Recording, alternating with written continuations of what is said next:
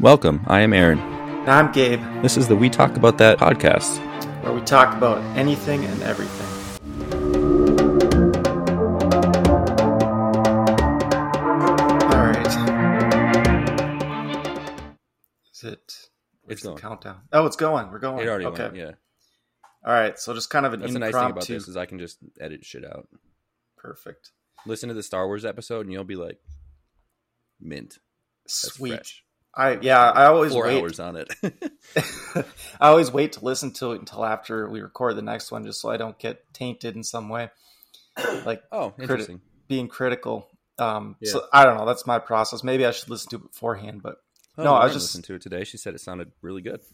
Oh yeah, sweet. And I told her, because she's like, "Why were you up so late?" And I was like, "I was editing." I told her I pulled out a whack ton of clearing throats, coughing. White space when, you know, like I said, like when one of you or one of either one of us is like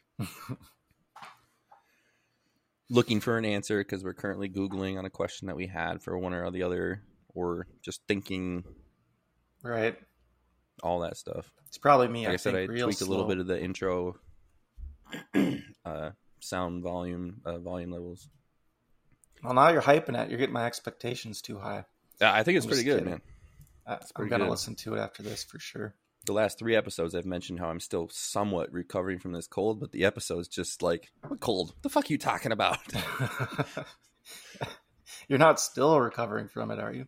No, I just have chronic sinusitis, probably from the 5 different countries I've been to and their air standards. Sinusitis? I didn't even know that was a thing. Yeah, chronic sinusitis, you know, just inflammation of the sinuses. Here, I sent you that link to that Harley I'm looking at on Discord.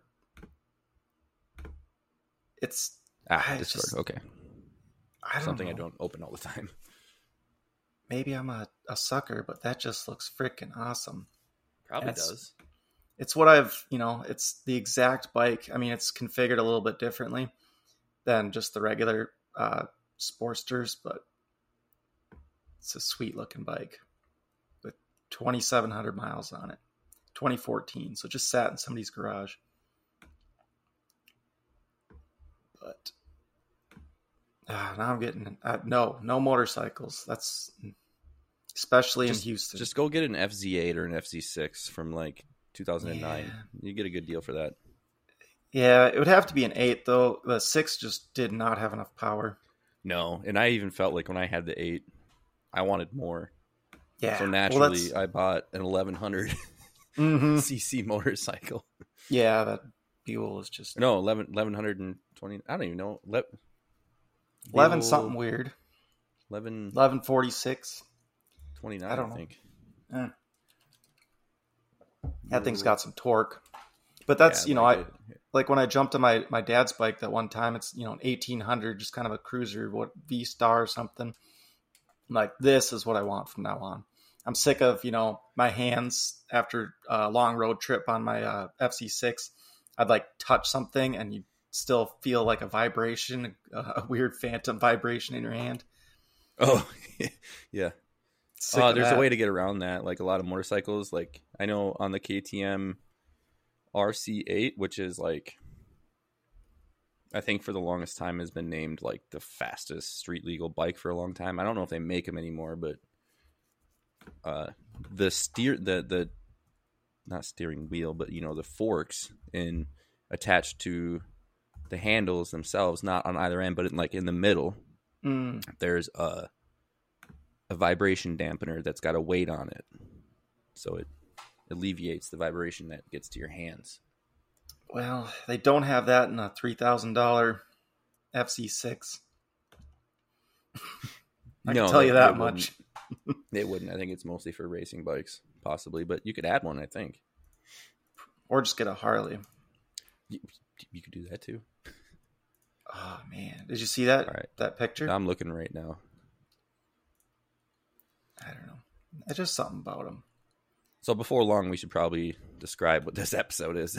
Oh, I guess we didn't do that. Yeah, just no, I interrupted you. Impromptu. And I can move audio around too. So, right.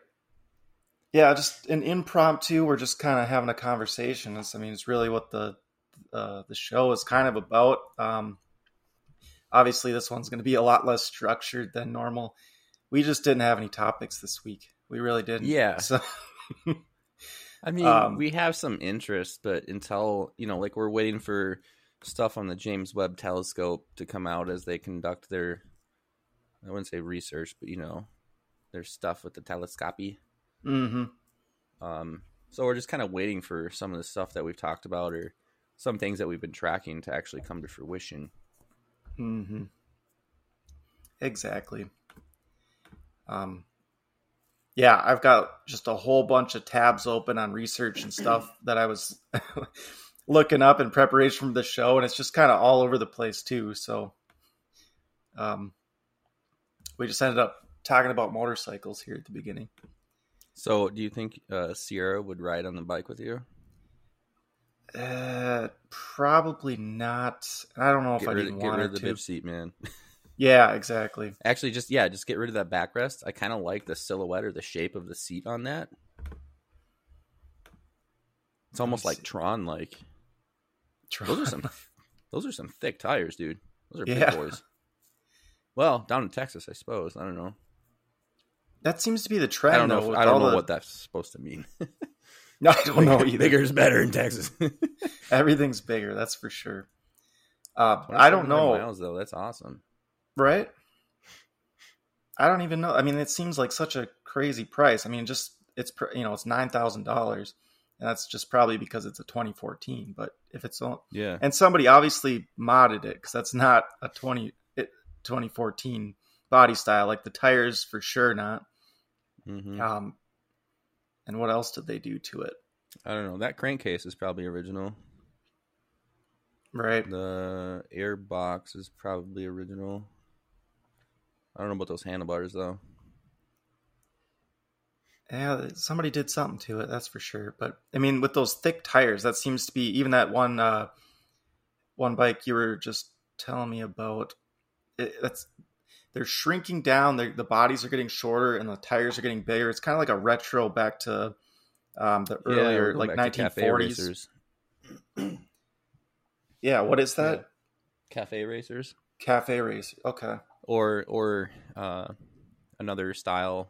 It's style / maybe a little bit of like a mentality or lifestyle. But people make bobbers. They're just shitty frames with the motors chucked into them. A lot of them don't even have rear suspension, and they just call them bobbers because they go from bar to bar. Oh, is that what it is? Yeah, the bikers they just use it to commute around as they meander and hang out in different locales. Yeah, I guess maybe it's the way to go too with the gas prices too. But this thing probably only gets like 25 or 30 miles per gallon anyways, What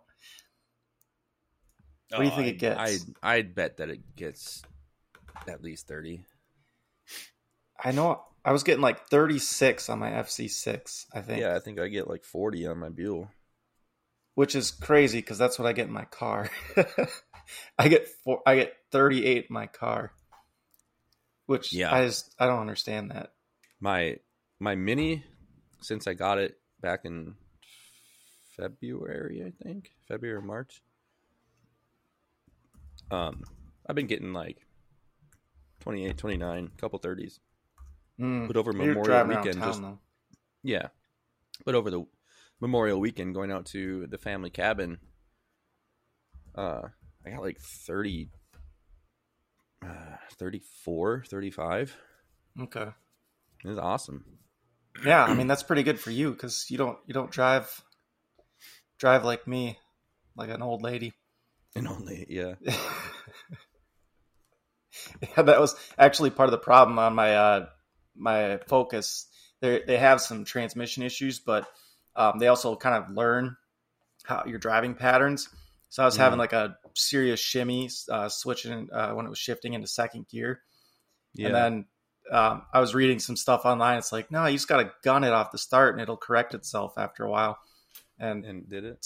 Yeah. Well, Sierra took it out for a while. She was driving it to work and I get it back. I'm like, hey, it shifts just fine. What happened? And I was like, oh, okay, I see. Well, Sierra's a prodigal NASCAR racer. You know, she kicks it down. Leadfoot. Is she? I've never been in the car with her. Oh, it's terrifying. It's just terrifying to watch.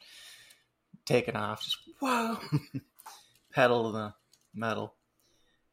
But yeah, I don't know. With the gas prices too, I actually just went to a gas station today, and they were sold out. Oh, they were out of fuel. Sold out of gas. Yeah, that's crazy.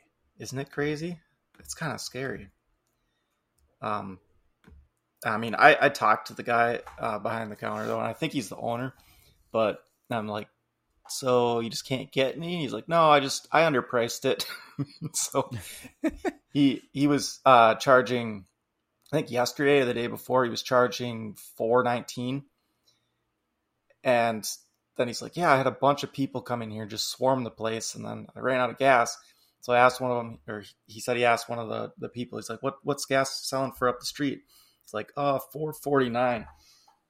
So he was 30 cents underpriced. This must have been a pretty small gas station. Yeah, it's pretty small. Like non-franchised, because I would think, because there's regulatory commissions that say like certain stations in proximity to others can't undercut by so many cents. Mm-hmm. And I think they have like this centralized... probably portal where they go almost like, I don't want to say like the stock market, but I think that, you know, they can, you know, they all kind of hover around the same. Collude, but they can't collude. They can't price fix either, though. No, not price fix, but like they can't. Right. No station can go above a certain amount. Go above by a certain amount, you know, and by that I mean like a supply and demand dictated price. And that was actually one of the topics I was going to research for the show anyways, I don't know. I don't know how they do it. Cause I asked him, I said, oh, so you just underpriced it. And he's like, and I was like, but you don't have any control over that, right? And he's like, no, I do. I was like, what? So you could have just raised the price. So that's why I was saying he must have been a smaller station. He's not a franchise. You know, he's essentially buying the fuel to provide the service. Mm-hmm.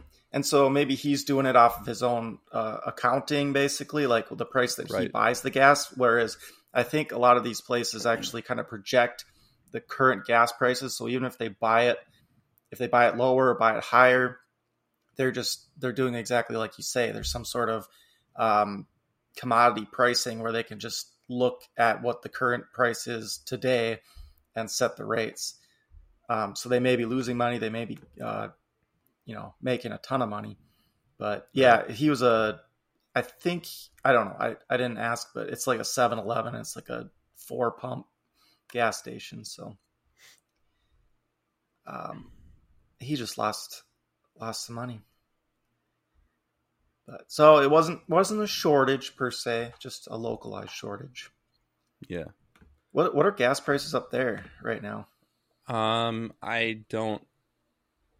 know what the gas price is at the Mobile One up here by me. I came into town the other day and it was $4.70 something. Ooh.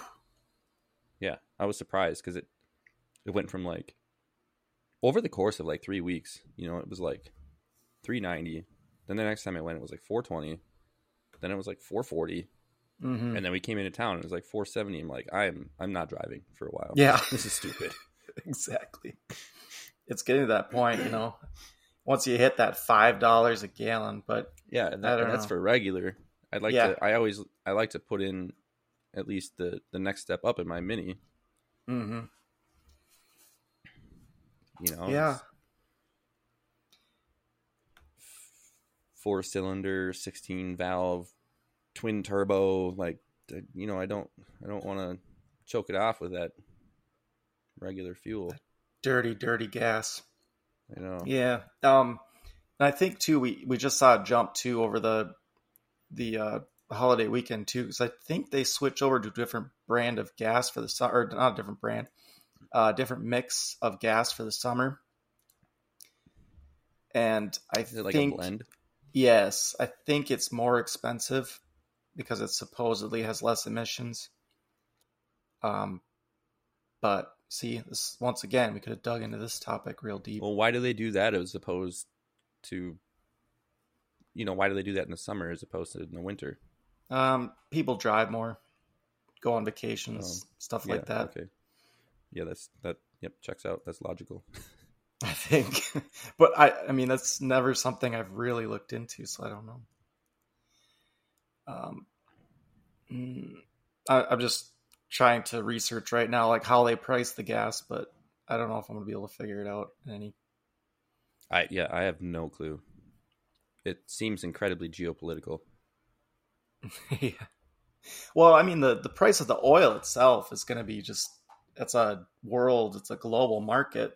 Right. And there's going to be some places that are more expensive to get the gas to. Yeah. Because, I mean, obviously Texas, they produce a bunch of gas here and then they refine it here too. But, I suppose from the oil, it's crazy. Pumps, what do you call those? The oil platforms out in the Gulf.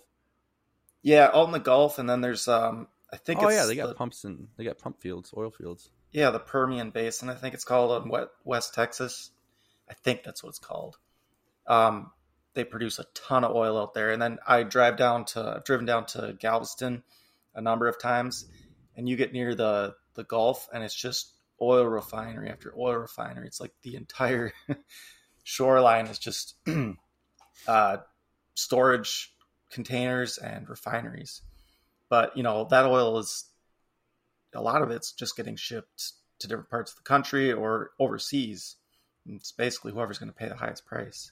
So, you know, gas is probably, I would imagine it's got to be the cheapest here, almost anywhere in the country. But I don't know. I'd have to look that up too. I think in other states it's hitting $5. Oh, well, in California it's $9. Yeah. Mm-hmm. What? Yeah. Shut the front door. Mm-hmm. That's what I heard. How much of that is affected by how many people are moving to electric? I don't know. I really think you know what I mean? Like, the price of electricity is a lot more stable than gas prices, and I feel if more people move to electric, the gas stations might be making up for how much less fuel that they sell by increasing the price. But what we were talking about, like the regulatory commissions, like they're not really allowed to do that. Mm-hmm. But yeah. It must be a regional thing, though. It is. It's taxes in California. So that price, that price is dependent on state taxes, how you know, the distribution lines. You know, if California doesn't have a locally sourced fuel distribution plant, or what, you know, I don't know how that fucking works, but you know, if they got the semi trucks that have these massive fuel tanks on the back of them have to drive farther to get to them in the first place, that might increase prices too. Yeah, I do think that is another big factor, is just getting the gas to California, just because there's so many people there, and then just the logistics of it. If they don't have pipelines that are going over there, like you said, they gotta haul it. Gotta go over a fucking mountain range. Oh, do you hear that? No. Okay, good. This video just started playing. No. I was just looking up the gas taxes in California. Looks like it's... Might be $1 plus a gallon. So that doesn't really explain the $9 a gallon, but... Yeah. That's another bike company, Victory.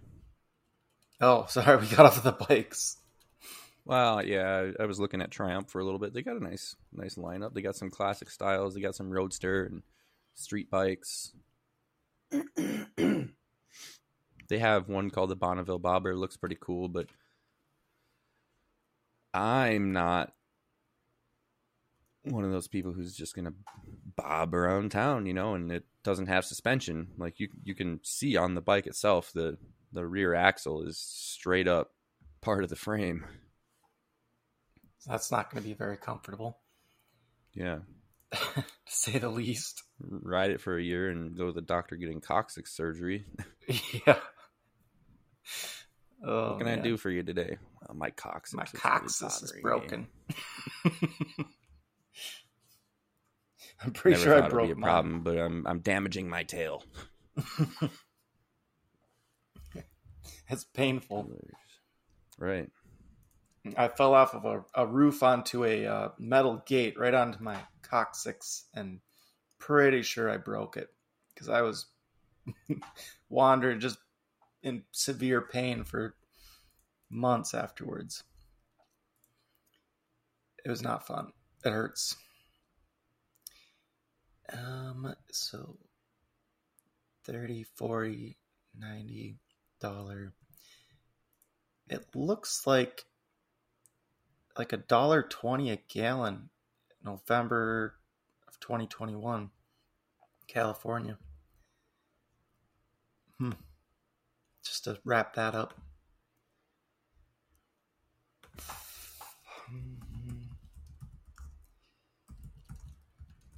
Yeah, if I were to get, like I was saying, if I were to get another motorcycle, it would definitely be a Harley 1200, but I've tried. Get a Vespa. A Vespa. It's like it's like a tiny little scooter from like the 80s. Oh. Vespa scooter. No, I don't think I'm allowed anymore with the 3 kids. Basically, I've already seen. Ooh, let's see. 1, 2. I've seen 3 or 4 motorcycle accidents since I've been here. Wow. Where they're like scraping them up off the road. So. The bike or the person? Oh, the person. Oh. Mm-hmm. Yeah. One with the road. One with the road. They're definitely, there's crazy drivers down here, to say the least. Oh, yeah. I know. It's madness. Every once in a while, I driving around town, not, you know, where I live, I'm a little bit north of the metro area, but if I go anywhere near the metro area, see a Texas license plate and it's, you know, just barreling down the street. Mm-hmm. Like mad drivers. No, they are. It's an absolute fact. It's like they treat the highways here like the Autobahn, pretty much. It's just the speed limit means nothing. What does Captain Barbosa say? They're more like guidelines. Yes, exactly. That's exactly what it's like. I think I can chalk that up to like that kind of freedom, kind of anti-authority type mindset. At least that's what I tell myself. Okay. So GasBuddy says it's only $6 in California right now. That sounds better. Yeah. I did hit 9 though at some point. Georgia has the cheapest prices. It's crazy. Yeah.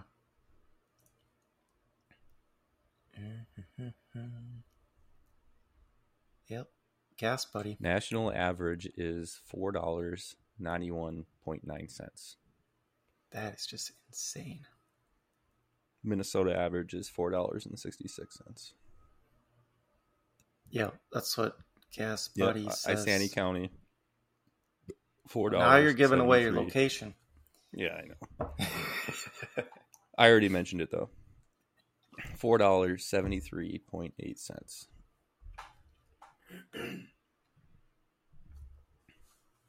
Yep, that's what GasBuddy says. $4.70 for Minnesota. Jesus, a year ago the average was $2.84. That nuts. I know. Yeah. And it's just, I can't imagine. So I'm driving probably 100+ miles a day for work. And I've got this little, you know, I'm getting about 37, 38 miles per gallon. So I'm filling up, I don't know, I guess you could do the math on that and check me on it, but it feels like I'm paying about $25 a day in gas. I cannot imagine. I can't imagine driving a truck like most of the other inspectors do. They've got, you know, like F-150s or the Toyotas and Duramax. Stuff. Yeah, exactly. I can't imagine. I got diesel. Duramax, there is one lift, guy. Yes. Massive tires. Yes. There is one guy who's got 350, just replacing massive. Their bumpers with 1/4-inch steel. Mm-hmm. So they can like Mad Max down there. decapitate people in cars like mine. Yeah. Just run over me. But no, I can't even imagine what they're paying. I mean, if they're, let's say, yeah, I don't know. We'd have to do the math on it, but it's a lot of money. So, I mean, it's got to get to a point where people are just like you were saying, just, I'm just not going to drive for a while. Yeah. But makes me think, I've been thinking real hard about getting a Tesla too, because we do get reimbursed for mileage for work. So it's like, I'm probably making money on the gas at this point, but it'd be sweet to have a Tesla and just be making some serious money.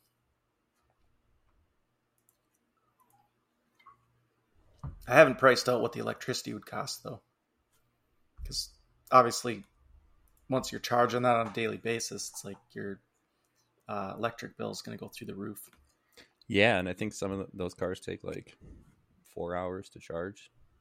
And then you also have to, you know, if you're going to charge it at home, make sure that you have basically a dedicated circuit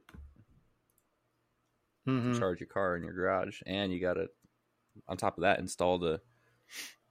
I don't know if it's a charging station, but, you know, you got to have a little, I don't know what goes into it. Probably some kind of like power regulator and then a juiced up cable that goes to your car. Mm-hmm. For sure. If I juiced up, I mean, you know, a thick gauge and a special connector, I'm sure. Thick gauge cable. Meaty one. Yeah. Yeah. That's you'd have to for sure. Like, I mean, you're probably not going to be able to put another breaker in your circuit panel, so you might have to add like a... hatch panel, breakup panel. Yeah, exactly. That's what I did when I got a hybrid water heater in my basement, so it's got a heat pump and it's electric. Mm-hmm. They're super nice, but living in a northern state where... Yeah, the heat pump doesn't work that often, I'd imagine. Well, I can put it in heat pump mode and it works fine. It just takes a long time to actually heat the water. Mm. The nice thing though is that it spits out cold air. Oh, okay. So it cools the house. But if you were in a southern state where I think a lot of people probably have their water heaters in their garage or somewhere else other than inside, you know, take advantage of the naturally warmer ambient air outside. Mm-hmm. Heat pump would be fantastic. Suck it in that 90-degree weather, the 90-degree ambient air, and yeah, it worked well for a water heater, but it doesn't work that well for AC, you know. No, and like it's not like an AC replacement. It's just, you know, it definitely makes the basement like a degree or two colder. Right. Yeah. Well, I was just saying they do have heat pumps here. For whole house cooling and heating. Yeah. But put that in your garage. Maybe it wouldn't be so hot in there when you record. Yeah. I kind of like it. I'm getting used to it now. Just it's like my sauna, just sweating it out. And it's prepping me for getting attics too, because those attics are just getting ridiculous. You got, 50% don't sort humidity. Out your keyboard with your sweat, man. I know. Well, it's already broken. So, not too worried. It's already broken. It is. The a very specific pattern of keys don't work on a regular basis. So that's annoying. Yeah, it's very annoying. Yeah. But you can always just plug a USB keyboard into it. Which I have done that, but then I've only got like I've got not enough USB ports basically to run. Get a USB dock. USB dongle. Yep, I just did. I did that. So you can get some. I mean, they serve their purpose if you're just using it peripherals, mm-hmm. and you don't need to do a lot of data transfer. Mm-hmm. Those USB dongles are totally fine. Yeah, I got one I've got one on my desktop. Yeah, you don't need that for sure. Well, so I have a server rack in my closet, and I moved my primary workstation gaming. It's my gaming computer. It's my workstation. It's what I use right now. I'm using it right now. I actually put it in the rack in the closet, and then I have a fiber optic line that goes from the closet to my desktop, or to my actual desk, my office desk, which goes into a fiber optic. They call it Thunderbolt 4 dock. So it transmits data over fiber optic, but this thing only got like 3 USB ports and 1 USB-C port. Okay. So I plugged in a USB dongle. Do you do that to the end of the C? I just have a lot of stuff in the regular USB-A.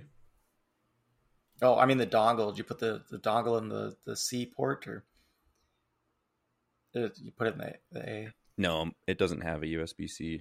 Oh, okay. Yeah. Terminator, I don't believe. Oh, yeah, that's the one I got. I got the dongle. I would unplug it and check the port right now, but that would mean that my mic would stop.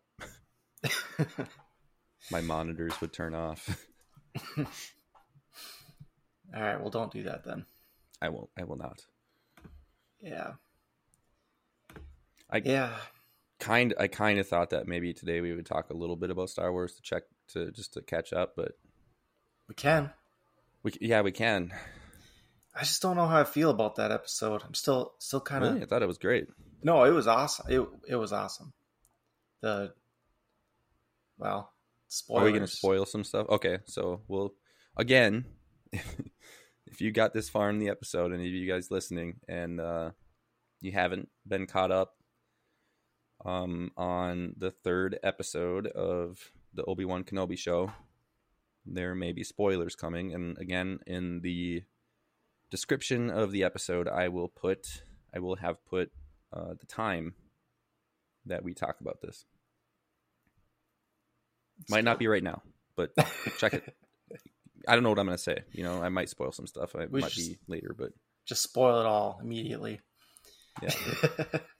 Well, we said that last episode. And then we spoiled a little bit, and then we talked about the old Star Wars. Then we spoiled a little bit. So the range of spoilers also includes some general Star Wars conversation as well. And it was, I think, from like minute 18 to like minute 36.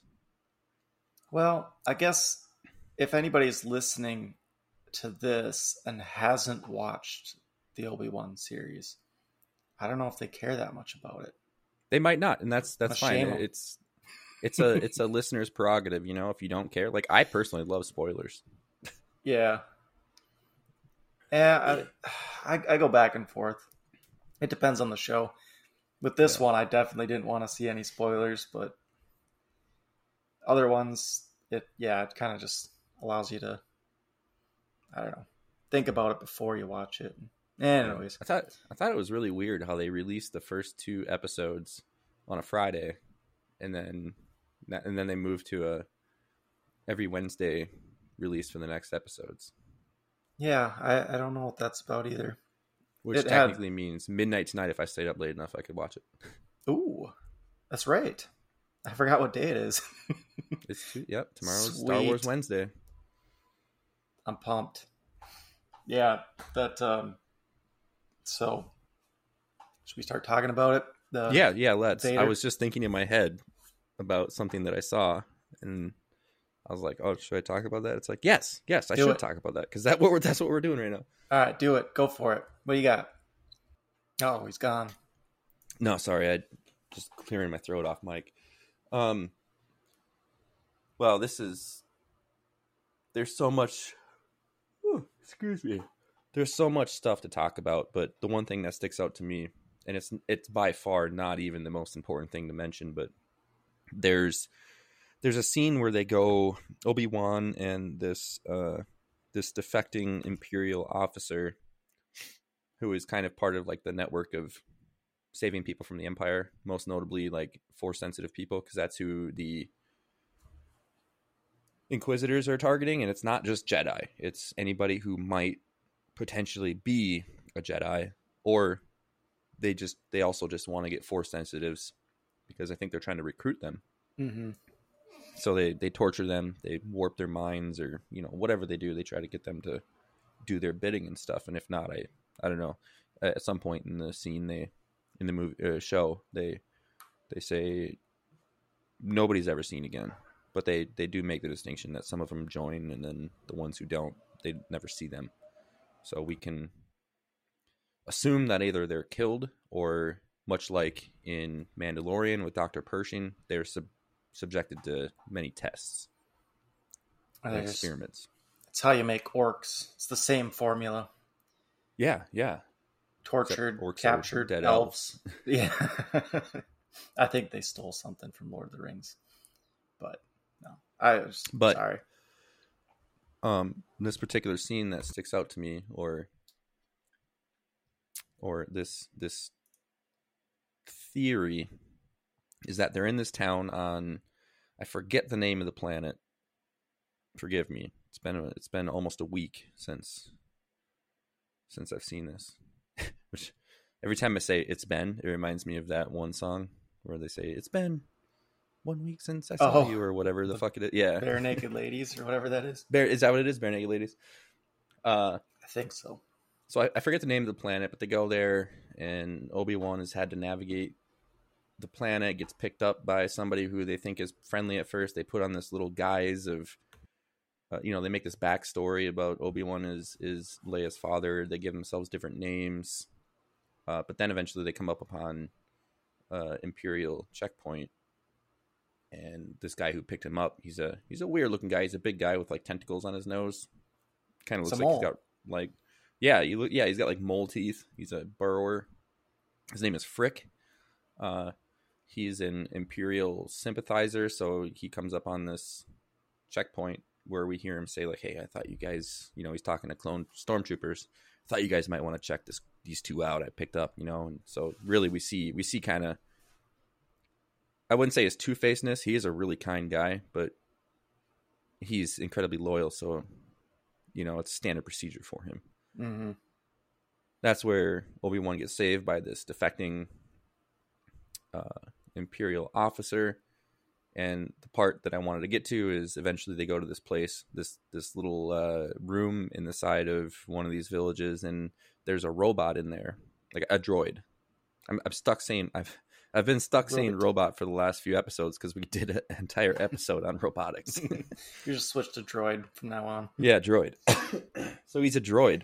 He's he's just a loader. He doesn't talk. So he's just on this automated protocol. He just lifts shit, moves it, repairs smaller droids and stuff like that. But for any Star Wars fans out there, if you the diehard ones, you probably know the channel Star Wars Theory on YouTube. I watch him quite a bit, and he brings up the point that I can't remember if he said that he thought this or there is speculation out there, but the droid has behavior that you wouldn't normally see in a droid. For instance, in one scene, the stormtroopers come in and they start questioning him, or was it the Inquisitors? It was the stormtroopers. It was the stormtroopers. They're talking to him. They're like, "Have you seen anybody come in and through here?" And he doesn't talk. But so he's got his back facing away from these stormtroopers, and the scene kind of pans down a little bit behind the droid, and you see he's tightly clutching this pretty burly looking mallet. Like he's clearly indicating body language and intention of deception and potentially self-defense. Right. Not something a droid does. The theory is that that's not actually a droid. If you look closely at his armor, some of it just looks like repurposed, like 501st clone trooper armor. Ooh. And that it might be Rex in there from the clone troopers. Interesting. And even at the end of the scene, you see him helping Obi-Wan get off the ground after he fights with Darth Vader. I had not heard that, and I didn't even think about that, but that totally checks out. Because with that scene, my question was, why the heck does the droid need a hammer either? You know, there's a big burly loading bot. It could just take him out with its bare hands. Like, and clearly during that questioning scene when the stormtroopers come in, he, if he is a droid, is no longer following his automated repairing protocols, right? He's at that point being a host, or, you know, he's interacting with the stormtroopers. So he should ostensibly just be standing there, you know, taking in stimuli via conversation and visuals from the stormtroopers. But he clearly has a contingency plan that if stuff goes south, he's gonna take this, what probably is like a 36-ounce mallet, and just impale these dudes' faces. So, forgive me for not knowing. Rex is ringing bells. He's a clone trooper. He's one of the clone troopers from Clone Wars. Okay. You see him a lot in Clone Troopers, working with Anakin and Obi-Wan. Okay, that makes sense. I believe he's part of the 501st Battalion. Yeah, that totally checks out. Which, again, from the same source, the YouTube channel Star Wars Theory. Yeah, you know, subtle shout out. This channel is amazing. He does fan fiction videos that are like fully fleshed out. Like, just looks amazing. Like alternative theories, like about Darth Vader and all this stuff. And because it's based on Star Wars, he can't make money off of it. So he's doing this because he just loves Star Wars that much. Super fan. This is this dude's livelihood, his channel. So go there, check out his videos. They're amazing. He even does what he calls watch parties as each new episode comes out. So as they air immediately, he's got his stream open. He can't show the actual show, but he's got a timer. So he hits go, you hit go. You can watch simultaneously. He's got his, you know, his stream chat up. And I haven't watched a whole one of these. I haven't participated in this watch party, but the YouTube channels, the VODs, so to speak, they're hours long. So he probably, after the episode is done, does a recap and, you know, talks through all these theories. That's pretty sweet. I don't know how I feel about that. It's almost too much. I mean, what do you mean? Maybe I'll have to watch some of these videos, but like having a watch party with this guy. I mean, you don't have to subscribe to it. You just go to his channel at whenever the show airs. That's cool. So there's most likely going to be one tonight, but you know, it's, I don't know what time zone he's in, but I suppose so it's live, or is it a YouTube video? Because you could just do it anytime you'd want. He does it live on YouTube. Oh, okay. I got you. And then after he's done with his session, it immediately just gets turned into what they call it, a VOD. What is that? A video on demand. Yep. So, you know, at any point you can go back and watch them. Yeah. But like I said, he doesn't show the actual show. So you'd almost have to like rewatch the episode with him, because the big part is I would consider this guy to be like pretty much the biggest Star Wars fan out there. It sounds like so. It's really fun to see his reactions as he's watching the show, because you know he's having epiphanies, or you know. I like that theory, though. That makes so much sense, because that was one of the little plot hole things, that because there were quite a few too. I actually watched. I made the mistake of reading reviews like a negative review of the whole episode. It was titled like that is like everything the worst episode that's ever been created. All right, whatever. And I'm like, oh, I gotta read this, and I shouldn't have, because there were some things about the episode now that I can't unsee. Like what? Well, a lot of things, but I shouldn't put this negative energy out there. Don't do it. Just makes the fans stronger. Yeah, there you go.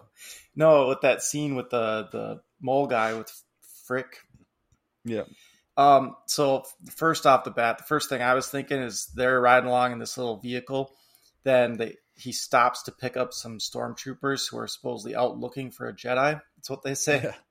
So I thought it was funny. Yeah. So it's like, what? Why are they even bothering sending these guys out there if they don't have a description or anything? Like, he's with a little girl, you know, he's his name, anything like that. Like, what are they doing out there? Who are they searching for?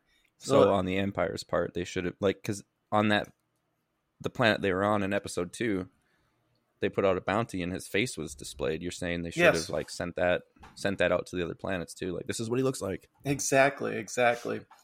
So they clearly didn't have that information, or maybe they're just like their visors really do make them that blind. But no, I'm just kidding on that one. So I don't know what that deal was about. So that, I don't know, maybe they were out searching for a different Jedi. That's a different hypothesis, I guess. So that was weird. Possibly. I think they were most definitely looking for Obi-Wan though. Right. Yeah, exactly. So then once they get to that checkpoint and he pulls out the pistol, the blaster, and he takes out what, 4 stormtroopers? Yeah. 3 or 4. And a drone. Okay. So then they get through that checkpoint and another vehicle pulls up with 3 stormtroopers. 3 stormtroopers and an Imperial officer. Exactly. So, but my question is, who is driving that vehicle? Right. Yeah. So it's understandable. It could be automated. Right. Could be a futuristic autopilot. My first thought was, of course, it's like an armored vehicle and it's got weapons on the exterior. So he's kind of hosed anyways. So like his only way out of it would be to pull out the lightsaber, which he definitely doesn't want to do because then the whole gig's up. But at that point, it's like they've already made him. Pretty much. I mean, maybe not. Maybe he thinks they still don't know who he is. Well, the probe droid, which I called a drone a little bit ago, but it's the probe droid like you see on Hoth. Yep. In the original trilogy, had identified his face, and it had already sent a message to the Inquisitors of a positive match. Right. So why didn't he whip out the lightsaber and kick some butt with that second group, or even the first group? And then he's like basically laying down on the ground to surrender to them, and he still had his pistol pointed at him. And he had his finger on the trigger. I was waiting for him to shoot. And me too. I was just like, of course he's going to shoot as soon as they walk up. So that was kind of, you know, it's like I don't know. They could have had him do more in that scene. Like take one of them out. She could have taken the other one out. Any number of combinations. He didn't know that she was on his side, though. Well, of course. I mean, that would have been cool, too. This defecting Imperial agent, or not agent, but officer, is the one in this little... Right. What do you want to call it? Like, unit carrier. Yep. So, I mean, that would have been a cool twist to see he blasts her, but that's stupid. So, I mean, he could have blasted one of the other ones, and then she... you know, blast the other two and then says, wait, I'm on your side or something like that. It was just kind of a weird way to do that scene where he's surrendering, but he's still pointing the blaster at him. I liked it. No, did he somehow know that she was on his side? I don't know. No, I think he was literally about to pull the trigger. Okay. And I really got that feeling. I was like, he's going to pull the trigger. Yeah. And then when I heard blaster fire, right. Cause this Imperial officer, she shoots the 3 stormtroopers in the back. Right. I'll have to watch it again because you're probably right. When I first heard blaster fire, I was like, oh, he did it. Yes. Mm-hmm. wait, it didn't come from his gun. Right. No, you're probably right. I'd probably have to watch it again, because that's exactly what I thought too. It's like he's surrendering, but he's laying down and pointing the blaster at them with his finger on the trigger. It's like, why aren't they shooting him? Or why? Yeah, it was interesting. Okay. Well, I really like that scene that you first recapped where they're in the back of Frick's transport. Mm-hmm. The stormtroopers come on and they're like, you know, hey, how are you guys doing? And, you know, Obi-Wan and Leia, they make up names and give this backstory saying that they're farmers from Tal, some planet called Tal. And they're like, oh, why are you here? And it's like, oh, this is where I met my wife and just wanted to bring my daughter here to see where my wife grew up, and she's no longer with us, blah, blah, blah. And then the stormtroopers are like, well, we're looking for a Jedi in the area. Do you guys know anything? No. And Leia starts questioning them, and I think this is why this is funny, because I think he's this not Obi-Wan directly. He kind of is, but you know his demeanor. He's not one to make a joke in front of his enemy, but this scene is making fun of the Empire, because he goes, I can't remember what name she gave herself. I don't remember. It wasn't Luna. That's Harry Potter. Yeah, I thought so. But he goes, you know, whatever her name is, let them do their job. They know what they're doing. Right. It's funny because he's sitting right in front of them. He's the Jedi they're looking for, and he's just like, they know what they're doing. They're experts. Yeah. It's just kind of just illustrating how incompetent that they really are. Exactly, yeah. They're out there searching all day for, they don't even know who. Right. And then they find him. He's right in front of them, talking to him, and they don't even know it's him. Yeah. That's good. Yeah, and then he accidentally calls Leia. Yeah, he accidentally calls her Leia, and they go, wait, you said her name was this. And he goes, I'm sorry, it's been tough. Right. That was her mother's name. She's no longer with us. Which somehow they're quick enough to remember that wasn't her name in the first place, but they're still just complete, totally out of the loop as far as everything else goes. Like, I don't know. Oh, and even before that, so they're walking through this, like, what apparently used to be like a very flourishing planet. Now it's just kind of like meandering hills and slopes and stuff, and it's just prairie grass everywhere. There's like no buildings or people. Mm-hmm. Almost like not a desert, but a little bit farther of like the north of what a desert climate would be. So maybe like a Montana type of thing, right?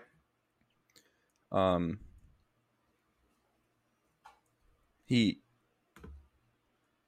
has a hallucination where he sees Anakin as Anakin, standing out in the field looking at him, but he's still clearly like he's the Anakin after the Palpatine convinced him to become his apprentice. Yeah. And there's a good minute where he's just staring at him. That's probably not a minute, but it's a while. Yeah. So he's still... speculation. Is he having like PTSD flashbacks, or is he feeling guilt, or is this the Force showing him something, or is it Darth Vader using the Force to,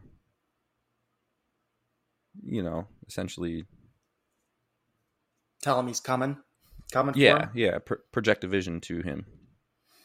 And then Leia's like, what are you looking at? And he looks back over and there's nothing. He goes, nothing, I'm not looking at anything. I like the angle where it's PTSD, because he just, you know, once they got on that little automated transport to get to that planet in the first place, he's sitting there thinking about like, oh, you know, Anakin's alive and he's Vader and he's having flashbacks and hearing stuff. So I think it's like the PTSD kind of manifesting itself. And then once he gets there, he's still recovering from that a little bit. So he's seeing visions. And yeah, cause even in like the first episode, or I think, the first episode, before he even knows Vader / Anakin is still alive, he's having dreams and having trouble sleeping and having, you know, he's essentially reliving the events of episode 3. Right. And, you know, that kind of goes along too with him not using his lightsaber and not using the Force, because it's kind of like, it's just too much PTSD for him. Yeah. So that goes hand in hand with him, obviously not wanting to be noticed, but yeah, I can't decide which it is because he's obviously just resorting. He's got his lightsaber right on his hip. It's like, when is he going to use it? He's just going around using a blaster. Is that because he's afraid to use it, or is it because he just doesn't want to be spotted? But I don't think he wants to be spotted. Okay. But also, go ahead. I think he's still not the Obi-Wan we know, despite having to go to a different planet. He did use the Force. He rescued Leia. You know, back to his old antics where he you know, goes and does this crazy heroic mission type scenario. Mm-hmm. But he's still not himself. Oh, for sure not. Because the next part. Yeah. What's the next part? What's the next part? Well, I think I've been talking a lot. You can talk. Oh, it's fine. Well, so they get, once that officer shoots the 3 stormtroopers, they get in the transport with her, go back to like a little village, and basically she has this little smuggling den that mm-hmm. we've kind of talked about, where they had the loader bot in there as well, who most likely is not a loader bot now. It's essentially like the Star Wars version of an underground railroad. Yeah, that's exactly what it is. It's got a little secret room in the back, and then a tunnel mm-hmm. leading out to somewhere, a landing pad or somewhere else. But, and then, well, you should cover that part, because he sees the inscriptions on the wall when they're in there changing into different. Yeah, because I don't know this guy. Like, I don't know. He's in Clone Wars. Yeah, I know. It's been years since I've seen that. I don't think I watched it all, but he basically looks at inscription. He's like, "What's his name was here?" And it's like, "Oh yeah, he's been helping smuggle people." So they're basically introducing another Jedi that survived Order 66. And I did read about him a little bit after that, because I had no memory of who he was. But I mean, it's just a simple Google search. So I think he's gonna play. He's going to make an appearance in this for sure. And then I think he's going to make an appearance in that Ahsoka series that's going to be coming up. Yeah. So they're in this back room that's hidden. So that this is a back room that's in the room of the repair droid that I was talking about, who had the hammer, who was not acting like a droid. Mm-hmm. They go in this back room, and there's inscriptions all over the wall, indicating all of the people who've been there, leaving messages of hope. You know, all the people that this secret agent or double agent, this defected Imperial officer, has helped save. Mm-hmm. There we also see the Jedi Order logo. I'm trying to find exactly what the inscription said, but it was from the Jedi Quinlan Vos. Mm-hmm. And if you're not familiar with who that is, he's in Clone Wars. He's more of like a nature type Jedi. You know, he's got like native. It almost looks like Native American paintings on his face, and he's got like leather pelts, and you know, he's very, very one with nature. It was not clear if he survived Order 66, but he sees this inscription on the wall. Man, what the hell did it say? It's not in this article I'm reading, but something about closing your eyes, and only when you close your eyes can you truly see. Yeah. And then it's signed by Quinlan Vos. So we have confirmation that Quinlan Vos survived Order 66. And then I think at that point Leia goes, "What do you mean? See what?" And then he says, "The path." Mm-hmm.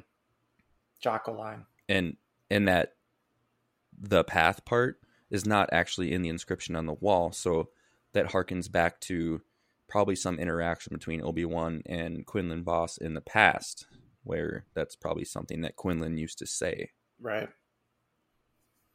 So is he going to be played by Jocko Willink? Willink? I don't know why. Okay. That's what survivalist. No, that's what Jocko always talks about, is the path. It's basically just, I don't know, organizing your life, exercise, diet, all that good stuff. Yeah, I suppose I'm not too familiar. I know who he is, but it's just, yeah. And then, so they're in this back room. Then there's yet another hidden panel where it opens up to the tunnel. that goes out to this landing port, or this, you know, this port where it's said that somebody's waiting for them to take them away to safety. But their timeline has been increased because Inquisitors have started coming into the city at this point, followed by Darth Vader. So in this scene, everybody's lining up in like the common area of the city, but they're all like spaced out. Like they're all, they go to both sides, you know, they're on the sides of this common area, almost in like deference, because Vader's walking through, so they don't want to get in his way, and they're showing loyalty. Nobody's talking, they're just, you know, straight backed at tension. Meanwhile, Darth Vader walks through, and he's randomly, he just uses the Force to like randomly pull this person down to their knees and onto the ground. He's dragging them across the dirt. Some guy speaks up, and he uses the Force to push him against the wall while Force choking him. His kid comes out of the door, and he immediately just snaps the kid's neck with the Force. Mm-hmm. Just brutal. Vader's pissed. And as he's walking in, Obi-Wan feels his presence. You know, he, much like he did in the end of episode 2, where he's got shock on his face because the Inquisitor, Reva had just told him that Anakin was still alive. Much like that, except in this instance, he walks to the front door because there's these little metal slits, or these slits cut out of the metal door. He can look out. Oh, excuse me. And he sees Vader for the first time in his suit. Right. And he's watching Vader do all this. Then he wants to just go out and have a little chat with him. Yeah. Did he say something like that? He said, go on, take Leia, get to the, you know, I'll be right behind you. Mm-hmm. And there must have been another door in that building they were in, because you just see a scene where he walks away, but then the next scene he's like hiding in an alleyway behind a couple of boxes, observing Vader from afar. Mm-hmm. But Vader feels his presence and turns his head really quick and looks where he's at.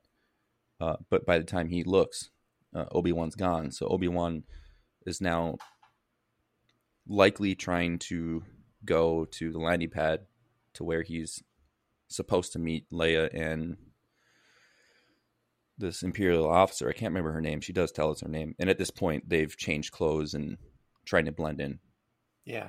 And so the impression right off the bat is that he realized, because he could feel Vader's presence, he's like, oh, he probably feels my presence too. So that was kind of one of my thoughts, is he was trying to lead him away from Leia. So basically just act as bait.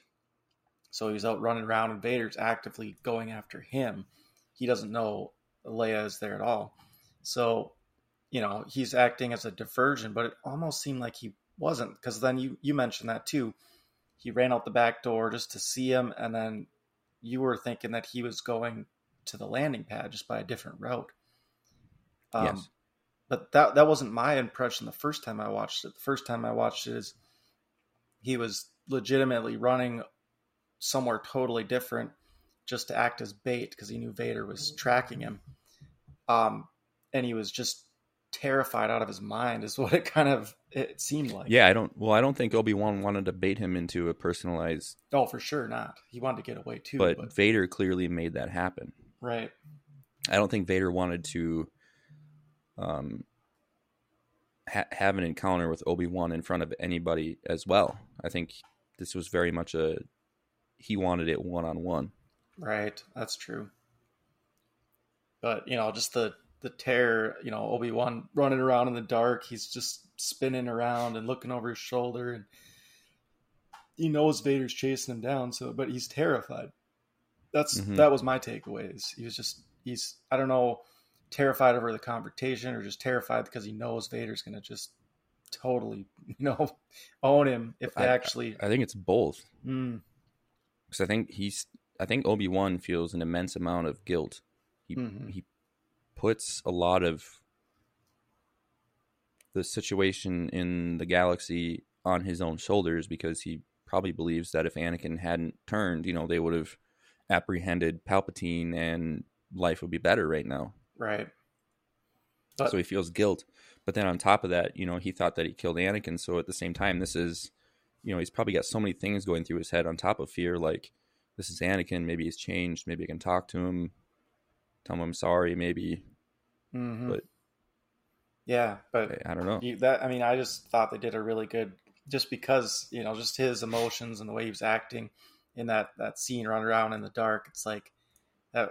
It really just kind of encapsulated a lot of that emotion and that just confusion. Yeah, he was like a self-aware chicken with his head cut off. Exactly. And then he's like pulling out his lightsaber, you know, towards the end there, just to use it as light. It almost looked like. Yeah, it didn't seem to work very well. In fact, maybe it was just what I watched the episode on.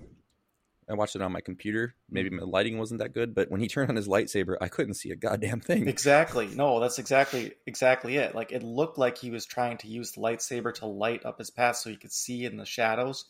But as soon as he did that, it just completely blacked out, and it just, all you could see is his face. And so it kind of made it more terrifying. I think that's what they're trying to do. It's like a Blair Witch Project type scene.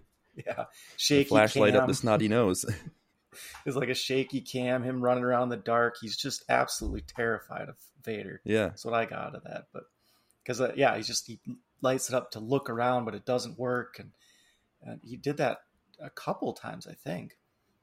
Yeah. And then eventually, Vader just kind of like just tailing him. Yeah. Saw him twice. I don't think he knew that Vader was following him, though, because the first scene that it's almost like they were in like a, what do you want to call it? Like a refinement area where they have conveyor belts and piles of refined pebbles, almost like a gravel pit, a gravel pit, or like taconite, almost like how we have refined taconite for laying the beds for railroads and stuff. It seemed like he was moving in one direction, like he was going somewhere, not like he was waiting. But then Vader surprises him. Right. Yeah, I suppose. Yeah, I just thought he was running away from Vader and he knew he was following him. Because he could have. I don't know. Because then he sees him once and Vader doesn't light up his lightsaber, I think. And then Obi-Wan just turns and books it. And then he, you know, basically like runs around another corner and then Vader's there and with his lightsaber. Which is really impressive. Mm-hmm. Those big clodding boots he's got, how much his suit must weigh. You don't hear somebody of that mass clomping around. Exactly. He's just there. That's why I was thinking he was toying with them. He was like using the force to like float or something, you know, be on one side and then be on the other side. And it's probably, you know, that could be another reason why Obi-Wan's so afraid, is Vader's using the force to instill that fear in him. So that could be like a callback to where he sees the vision. Is that Vader's in his mind already, just instilling that fear. I think Obi-Wan's in his own mind. Okay. You know, I mean... It's a fair point. I don't know exactly what that means, but he's definitely psyching himself out. For sure, yeah. And so they do eventually kind of come to a head, you know? Vader shows that you're probably not going to be able to run away. So he does ignite his lightsaber, as we mentioned, and they do have a little bit of a battle, and Darth Vader just toys with him. Mm-hmm. You can see the strength. It's just like, you know, Obi-Wan's like barely able to deflect. Yeah, and I think that's both showcasing Vader's strength and rage over the last 10 years that he's built up, and he's probably even stronger now. Mm-hmm. Like way stronger than he used to be. So it's showcasing how much stronger Vader is now, and it's also showcasing how much Obi-Wan has just kind of lost his ability or his finesse or you know, skills. Yeah, so that was my thought process seeing that duel. It wasn't, I think really that's why he doesn't use his lightsaber in the first three episodes, really. Right. He's like, well, what the fuck do I do with it? It's just a light bulb. Exactly. So that's kind of my thought, too, is thinking just about lightsaber duels in general, as far as the Jedi goes, it's such an impractical weapon, right? Because you could just easily cut your hand off or just injure yourself. So I think using it requires a lot of force to actually make it an effective weapon. So at the very least, if not focus. Yes. And determination. Focus. Of which we know strength. He does not have. Yes. So he's basically using the lightsaber and not using the force. And Vader has got his suit, so he's way overpowers him. And he's also obviously able to use the force at this point in time. So it's like wielding a Taekwondo bamboo stick and not really knowing what you're doing. Exactly. And the other guy's got a sword, you know. But that's kind of what it looked like to me, is that Obi-Wan's just not using the force. He's just got the lightsaber just kind of, you know, just to defend himself, sort of. But it looked like Vader could have just easily defeated him at that point, you know, just disarmed it, which he did, didn't he? Didn't he disarm him and force push him across the gravel? I think he did not. He pushed him, but he still had his lightsaber. He still had his lightsaber in his hand. Yeah. The only time he disarmed him is when he kind of forced him into a dead end and used the force. I don't think he was actually choking him, though. No. He was suspending him. He might have been doing a light crush on his body overall, because he did look like he was in pain, kind of. But he dropped his lightsaber in that scene. Right. And that just goes to show right there. You know, it's like Vader's using the force. Obi-Wan is not at all, I think. Because, you know, he should be able to defend against the force push and the suspension and just being thrown around with his own force power. I mean, you kind of saw that when they battled on Mustafar. You know, there's that scene where they both, like, try to force push each other. And, you know, whatever, their hands are, like, outstretched towards each other. But they're basically both using the force equally and opposite, and then they get blown apart or whatever. But, you know, this clearly Vader's just toying with him and knows it. And so he throws him, and then he suspends him, and then he lights a fire somehow. And then he starts dragging Obi-Wan into the fire. It looked like he broke open a case or a storage box of refined, like flammable fuel cells or something, probably used for stoking the fires to refine whatever they were mining. Mm-hmm. But it's like it was in a solid state. And when he did that, I don't know if he used the force to manipulate the spread, how, you know, where they would land on the ground, but, you know, it falls all over the place in front of him, and then he lights it with his lightsaber. Yeah, right. That's what he did. So it's like so basically you see his intentions there is he just wants to, you know, get revenge on Obi-Wan and basically just burn him alive, kind of the same way, but not kill him. Because that's what he believes Obi-Wan did, you know. Mm-hmm. So it's when he was on the side of that lava river, he wasn't even in the lava, and he was started on fire. Mm-hmm. So you see that Vader is what do you want to say? Not ironically, not iconically, but, you know, vindictively putting Obi-Wan through a symbol of pain that he went through, because he slowly uses the force to slowly drag him closer and closer to the fire, and then he's actually in the fire, and yeah. And you can. I think Vader says some stuff there too. He does too. He says something. I don't remember what he said, but my impression was he was going to not kill him, take him back to his lair, and basically torture him for an extended period of time. That was my impression. I don't remember what he said exactly. Yeah, Vader definitely didn't want to kill him. Mm-hmm.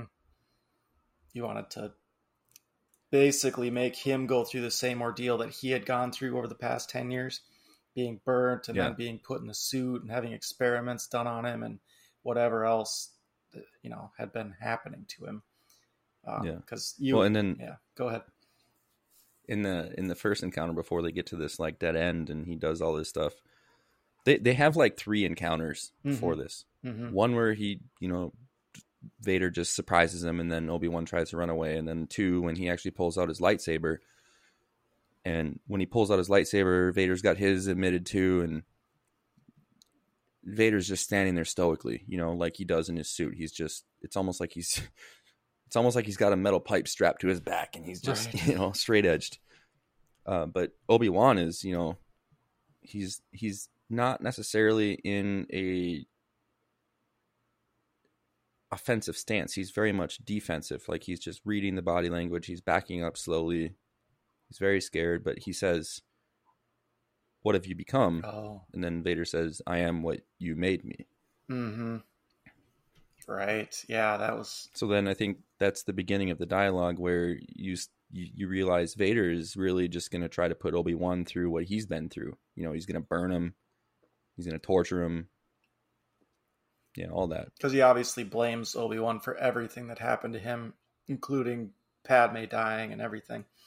The burning. And... I almost wish that after he said, "I am what you made me," Obi-Wan would have said, "What would Padme think right now?" Oh, yeah, that would have been missed opportunity.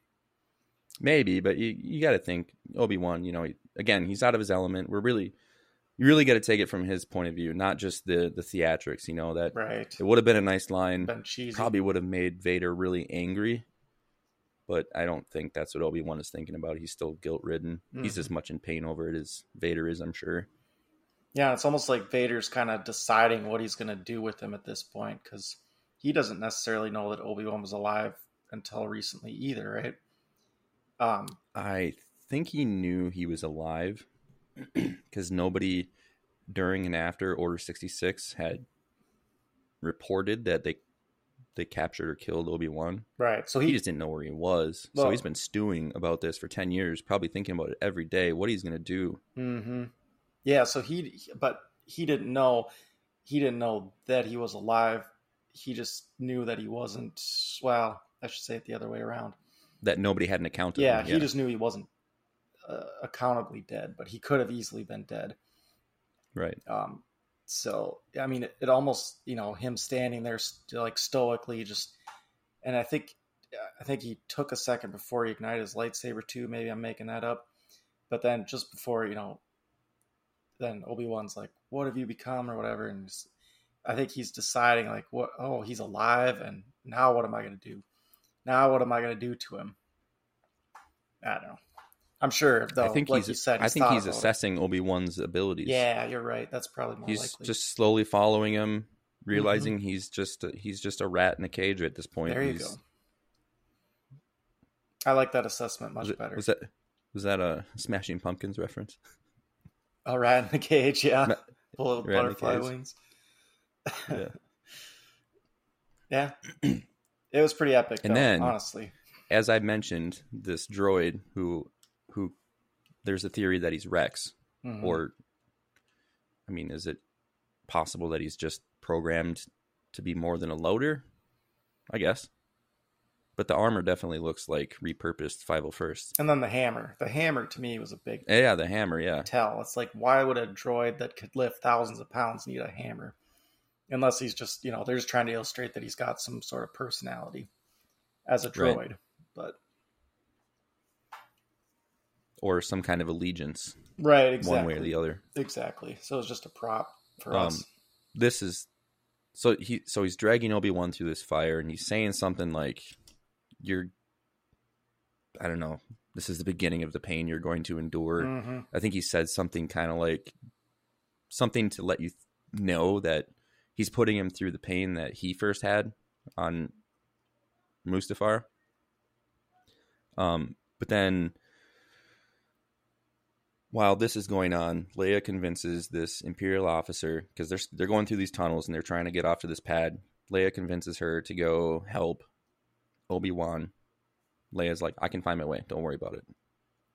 Meanwhile, the Inquisitor Reva finds these hidden rooms, finds the tunnel.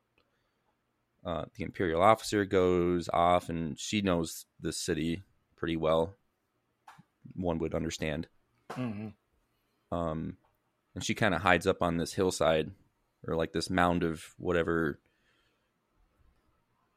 ore that they're refining, and is watching this happen. And it seems like Darth Vader pushes him out of the fire. So indicating like, "I'm not going to let you just burn here." So he pushes him out. And then I think Darth Vader like puts out the fire with the Force. But then Reva shoots a stormtrooper, and then she shoots another one of those the big storage unit that has the flammable material in it, causing a much bigger fire that the stormtroopers can't see through and don't want to walk through. Right. Meanwhile, the angle of the camera is kind of above the scene. Now you see this droid helping Obi-Wan get to his feet and take him away. Mm-hmm. And I believe the scene ends. No, the scene doesn't end there. Reva catches up with Leia. Yep. Kills the person, the contact that's supposed to take them out of there. You see his dead body laying there because, you know, Leia walks in and looks over and there's a dead body. And then Reva's, you know, saying whatever, like, oh, no, your contact couldn't make it, but I can help you. Yeah. And then you just see Leia run. And then the scene ends. And I believe that this next episode is probably going to start with Leia doing one of those ridiculous running away scenes where it seems like nobody can catch her under trees. She can't run fast, but yeah, she's like, well, she's 10, I guess. Yeah, she's gonna run away. Sure, she's got the force that she may or may not know that she has, but it guides her. She's gonna get away probably, and it's gonna look ridiculous because probably the Inquisitor's not gonna be able to catch her. I don't know. But Vader doesn't give a shit about Leia. That was Reva's plan. Yeah. The Inquisitors don't even want her. They just use her as bait. So I actually think that if they catch her, they're going to return her. That's what I was thinking too. That's exactly what I was thinking when they were trying to escape on that planet in the previous episode, where Obi-Wan goes and rescues her in the first place. It's like, he could just like shoo her out to the stormtroopers probably. I mean, before the Inquisitors got there, and they'd probably just return her to the Organas. But yeah, you're right. Because what was it? The Fifth Brother? No, the Grand Inquisitor, when he finds out what she did, Reva, he's like, says like, you kidnapped a, senator's daughter. What are you doing? We don't need to create this kind of problem. Like, they don't want her full time, they return her. Yeah, I think. Yeah, I think that's a distinct possibility, because that seemed like kind of a plot hole. It's like, as long as Reva specifically doesn't have her, then she seems like she's pretty safe. But yeah, so as long as she escapes, but I don't know if she will. I think she's going to get captured or there's going to be some sort of antics there where she's got to use the force to escape, like you were saying, either by running or by like pushing her or something. Because it seems like too dramatic of a setup to just have her run away. We'll see. So the biggest plot hole that I've been seeing people complain about, and this happened in episode 2, where Reva killed the Grand Inquisitor. Mm-hmm. Well, the Grand Inquisitor's in Rebels. Oh, so he's after. So he can't be dead. But people are like, but she stabbed him. She killed him. An important thing that, again, the YouTuber who runs Star Wars Theory mentioned, the Grand Inquisitor is a species called he's a Powin, but also known as the Utapans. Utapans.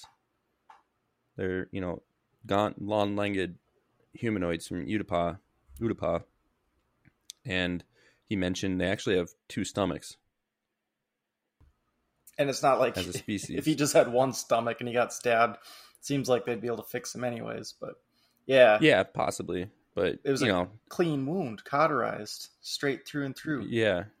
Right. So I don't know. I think he's still alive.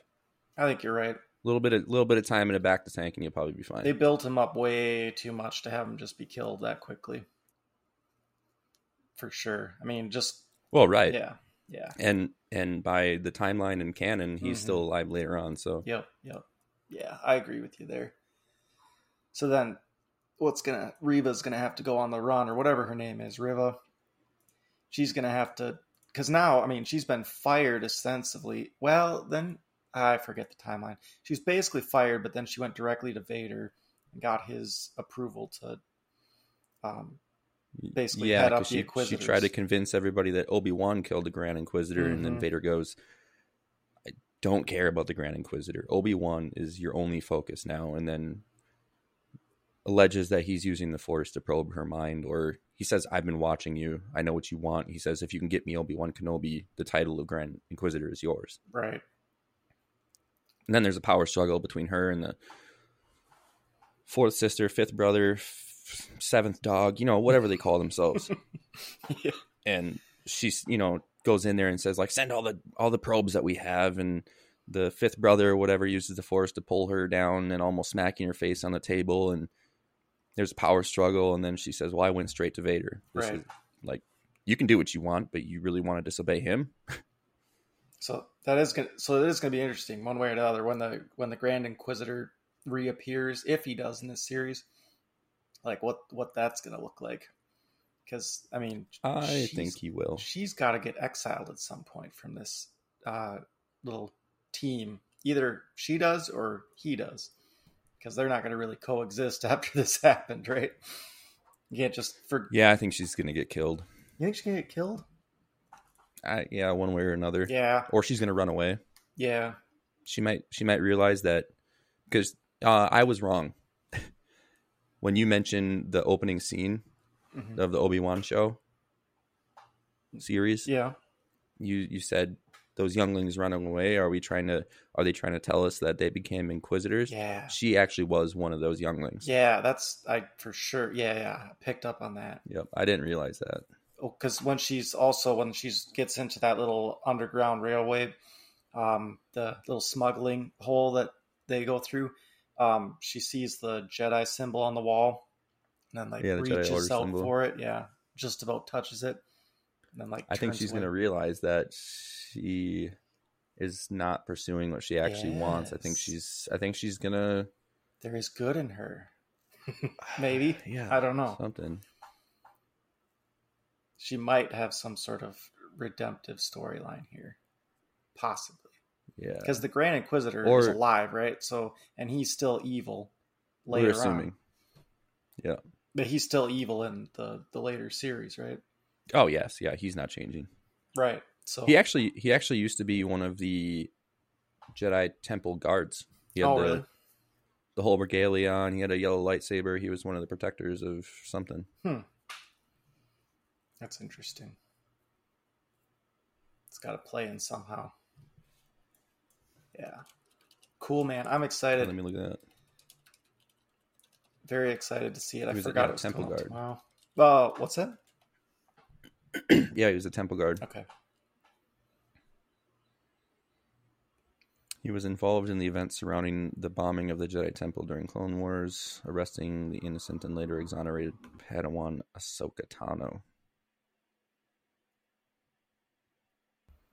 Yeah, I kind of figured just too with the Inquisitors, like I think they all, at least that group, all might be just the Jedi younglings.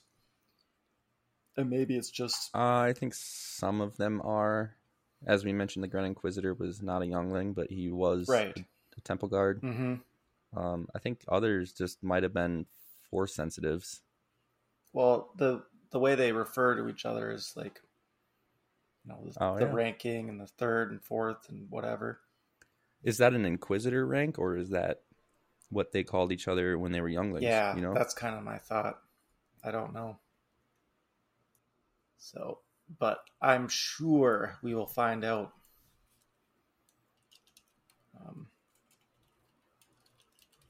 But yeah, I don't know what else. What else is there? I mean, we pretty much covered that episode, I think. Yeah, and I'm running out of gusto here too. Drink some water, you're gonna die. Oh, I drink way too much water. That's the problem. I'm at about let's see, like 2 liters. Yeah. That's a lot. Actually, let's see here. 1 liter, 2 liter, plus 2 Diet Dr. Peppers that are 16 ounces. So 3 liters. So just about a gallon. Holding it in. Do you have anything not Star Wars related you want to continue talking about? We're at an hour and a half. We could end it. Yeah, we could end it. We could keep talking. I gotta go to the bathroom. So one way or the other, we gotta take a pause. Yeah. Why don't we end this episode and then, I'm gonna. We should I could do an outro. We could just cut it straight to where we start talking about Star Wars. That'd be like the first 30 minutes, though. Thank you for listening to this episode of We Talked About That. To recap, we started talking about just whatever we wanted. A little bit about motorcycles, a little bit about our thoughts on gas prices. Then inevitably, we started talking about Star Wars again because the newest episode of the Obi-Wan Kenobi series came out last week, and we recap on that. There are spoilers. If you found this conversation entertaining, we encourage you to mention this podcast to your family or friends, like or subscribe, and leave a comment on our podcast site.